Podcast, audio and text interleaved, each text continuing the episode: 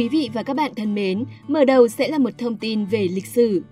Lý Thái Tổ, vị hoàng đế sáng lập nhà Lý trong lịch sử Việt Nam, mất ngày 31 tháng 3 năm 1028. Một số phát sóng đặc biệt về thân thế bí ẩn và công lao rời đô vang danh sử sách của ông đã được chúng tôi thực hiện trước đó vào ngày 8 tháng 3 nhân dịp kỷ niệm ngày sinh của ông.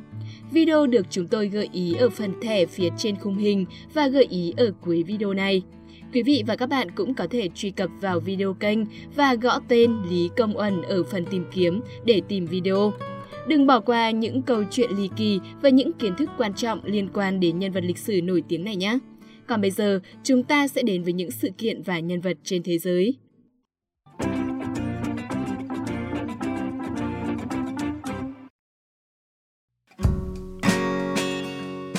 Quý vị và các bạn thân mến, hôm nay ngày 31 tháng 3 là ngày mà một trong những kỳ quan của thế giới được khánh thành, đó là tháp Eiffel tại Paris, Pháp.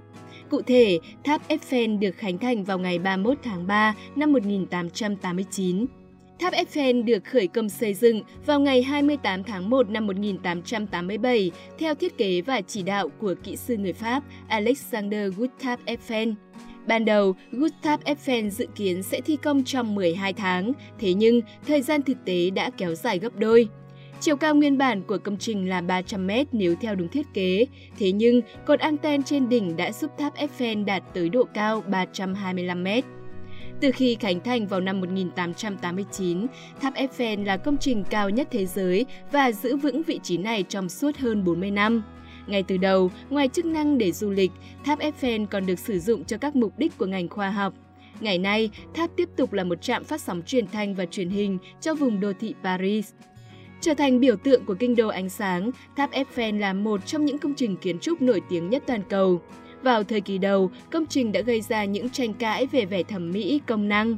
Tuy vậy, tháp Eiffel vẫn giành được thành công nhanh chóng, trở thành địa điểm thu hút du khách bậc nhất và con số dần ổn định từ những năm 1960. Trên thế giới có nhiều công trình được xây dựng dựa trên hình mẫu tháp Eiffel nguyên bản. Các bản sao này có mặt ở Pakistan, Nga và Mỹ. Công trình đầu tiên lấy cảm hứng từ tòa tháp này là tháp Blackpool tại Anh. Blackpool được xây 5 năm sau khi người Anh nước Pháp được hoàn thành. Thị trưởng của thành phố đã ra lệnh xây dựng Blackpool vì muốn có một công trình hoành tráng đáng chú ý bên bờ biển vùng Lancashire.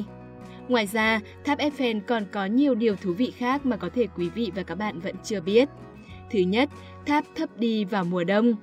Thời tiết lạnh làm cho kim loại của tháp co lại, trong khi nhiệt lại khiến chúng nở ra. Chênh lệch chiều cao của tháp Eiffel vì nhiệt độ có thể lên đến 15 cm. Thứ hai, có một căn hộ bí mật trên đỉnh tháp. Kiến trúc sư Gustave Eiffel đã xây một căn hộ riêng cho mình trên đỉnh tháp để làm thí nghiệm và đón tiếp những vị khách quan trọng. Tuy nhiên, căn phòng này không dùng để ngủ và cũng không có giường. Sau nhiều năm bị khóa kín hoàn toàn, căn phòng này giờ đây đã được mở cửa để du khách có thể tự do tham quan. Thứ ba, hết sức cẩn thận chụp hình tháp vào ban đêm. Mặc dù tòa tháp nằm ở khu vực công cộng, phần trình chiếu ánh sáng trên tháp đã được công nhận bản quyền.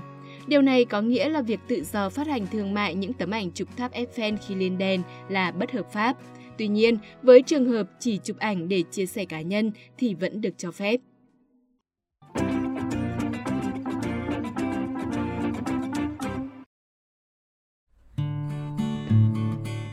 Sau đây, xin mời quý vị và các bạn cùng tìm hiểu về một nhà bác học nổi tiếng thế giới. Hôm nay ngày 31 tháng 3 là kỷ niệm ngày mất của ông. Vâng, người mà chúng tôi đang muốn nhắc tới là nhà bác học Isaac Newton. Ông mất ngày 31 tháng 3 năm 1727. Nhà bác học Isaac Newton sinh ngày 22 tháng 12 năm 1642 trong một gia đình nông dân tại Anh. Cha của Isaac Newton mất trước khi ông chào đời 3 tháng.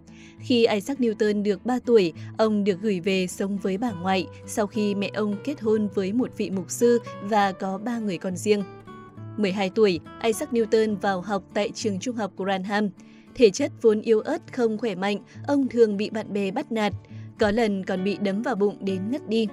Sau đó, nhà khoa học Isaac Newton rời khỏi trường và quay lại sống với người mẹ một lần nữa quá bụa. Tháng 10 năm 1659, dưới sự thuyết phục của thầy giáo, Isaac Newton quay lại trường học với thành tích xuất sắc đứng đầu trường. Năm 17 tuổi, Isaac Newton tốt nghiệp trung học. Bệnh dịch hạch hoành hành khắp châu Âu vào năm 1665 buộc Isaac Newton trở về quê nhà Worcester. Chính thời gian 2 năm cách ly vì dịch bệnh đã bắt đầu mở ra sự nghiệp của thiên tài Newton. Ông cho ra đời loạt những phát kiến quan trọng cho toán học như vi phân, tích phân và đơn giản hóa nhiều phương pháp tính khác nhau, bao gồm cả phương pháp tính toán vô cực, cơ sở cho lý thuyết về ánh sáng và màu sắc, các quy luật chuyển động của hành tinh. Sau đó, ông cho xuất bản cuốn sách vật lý Principia và lý thuyết về lực hấp dẫn. Kể từ đó, cái tên Isaac Newton được người đời biết đến. Những phát minh để đời của Isaac Newton phải kể đến. Thứ nhất là kính thiên văn phản xạ. Kính thiên văn phản xạ của Newton có độ phóng đại, rõ nét hơn các phiên bản trước. Vì sử dụng gương nhỏ để đưa hình ảnh đến mắt, Newton chế tạo một kính thiên văn nhỏ hơn, thực tế hơn nhiều. Mô hình đầu tiên được chế tạo vào năm 1668, kích thước chỉ 6 inch, nhỏ hơn 10 lần so với kính thiên văn khác cùng thời nhưng có thể phóng đại vật thể lên 40 lần. Kính thiên văn phản xạ này được Isaac Newton đem tặng cho Hiệp hội Hoàng gia Anh. Thứ hai, Thông qua phân tích quang phổ của ánh sáng, Isaac Newton là người đầu tiên giúp chúng ta hiểu và xác định được cầu vồng trên trời có 7 màu sắc khác nhau. Thứ ba là định luật vạn vật hấp dẫn.